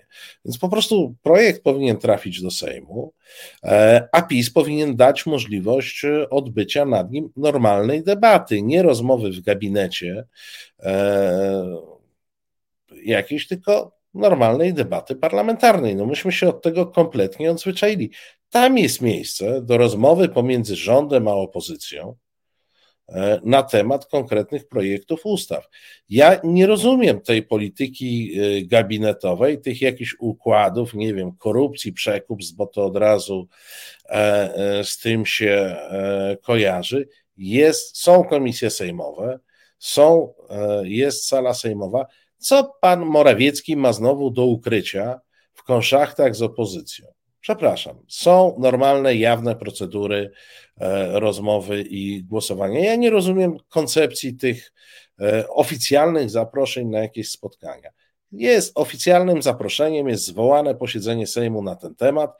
Posiedzenie Sejmu, na którym nie e, ogranicza się opozycji w debacie do 30-sekundowych wypowiedzi, tylko daje jej się czas na przeczytanie projektu i daje się czas na normalne przetworzenie tego projektu w, w procedurze sejmowej. Znowu jest tworzony jakiś drugi system poza demokracją parlamentarną. Będziemy mieć jeszcze jakąś e, demokrację morawiecką u pana premiera w gabinecie. No to, jest jakaś, to jest jakaś generalnie paranoja. Ja wiem, proszę państwa, ja wiem, że czasami coś wymaga dyskrecji i tym podobne, ale nie sądzę, żeby, mm, e, żeby ta konkretna sprawa, jeden z kluczowych problemów, jaki teraz mamy, e, pandemicznych, żeby ona wymagała jakiejś szczególnej dyskrecji. Bożena mówi, w małym gronie łatwiej się dogadać, najłatwiej, najlepiej się dogaduje w cztery oczy. Wtedy łapówka idzie z ręki do ręki. To jest najbardziej E, I to jest najbardziej e, efektywna, e, efektywna rozmowa. Powiem Państwu jeszcze jedno. Wytłumaczcie mi, dlaczego opozycja, która na co dzień ma tolerować robienie zła przez tych ludzi, raptem jak raz im się być może przychodzi do głowy, żeby robić dobro, to ma się układać w gabinecie jest naprawdę, do tego są komisje, e, do tego jest e, Sejm. Każdy projekt, e, każdy projekt może tak być. Pamiętajcie, że jeśli Morawiecki zaprasza opozycję do siebie do gabinetu, to tylko w jednym celu. I to nie jest kwestia załatwienia tej czy innej ustawy. On ich zaprasza po to, żeby ich oszukać. Jeżeli przez ostatnie 7 e, lat jeszcze tego nie zauważyliście, to ja wam powiem, ja to zauważam. On ich zaprasza tylko po to, żeby ich oszukać. E, innego celu to spotkanie nie ma. Ja wiem, że liderzy opozycji są w trudnej sytuacji, bo opinia publiczna wymaga działania i współpracy e, w sprawach pandemicznych i to jest zupełnie, e, zupełnie inna, e, e, zupełnie inne pole, pójść, nie pójść, to jest decyzja czysto marketingowo-polityczna, ale merytorycznie, powiem Wam tak, nie ma żadnego powodu, żeby spotykać się gdzieś u Morawieckiego w pakamerach. Od tego mamy Sejm. Może trzeba Morawieckiemu powiedzieć: hello, chłopie, E, wy tam z Kaczorem o tym żeście zapomnieli, ale jest Sejm i są odpowiednie procedury do przyjmowania każdego e, pomysłu. Każdego pomysłu. Macie dobry pomysł? Poprzemy. To już zresztą, jak my, co najmniej dwóch liderów, e,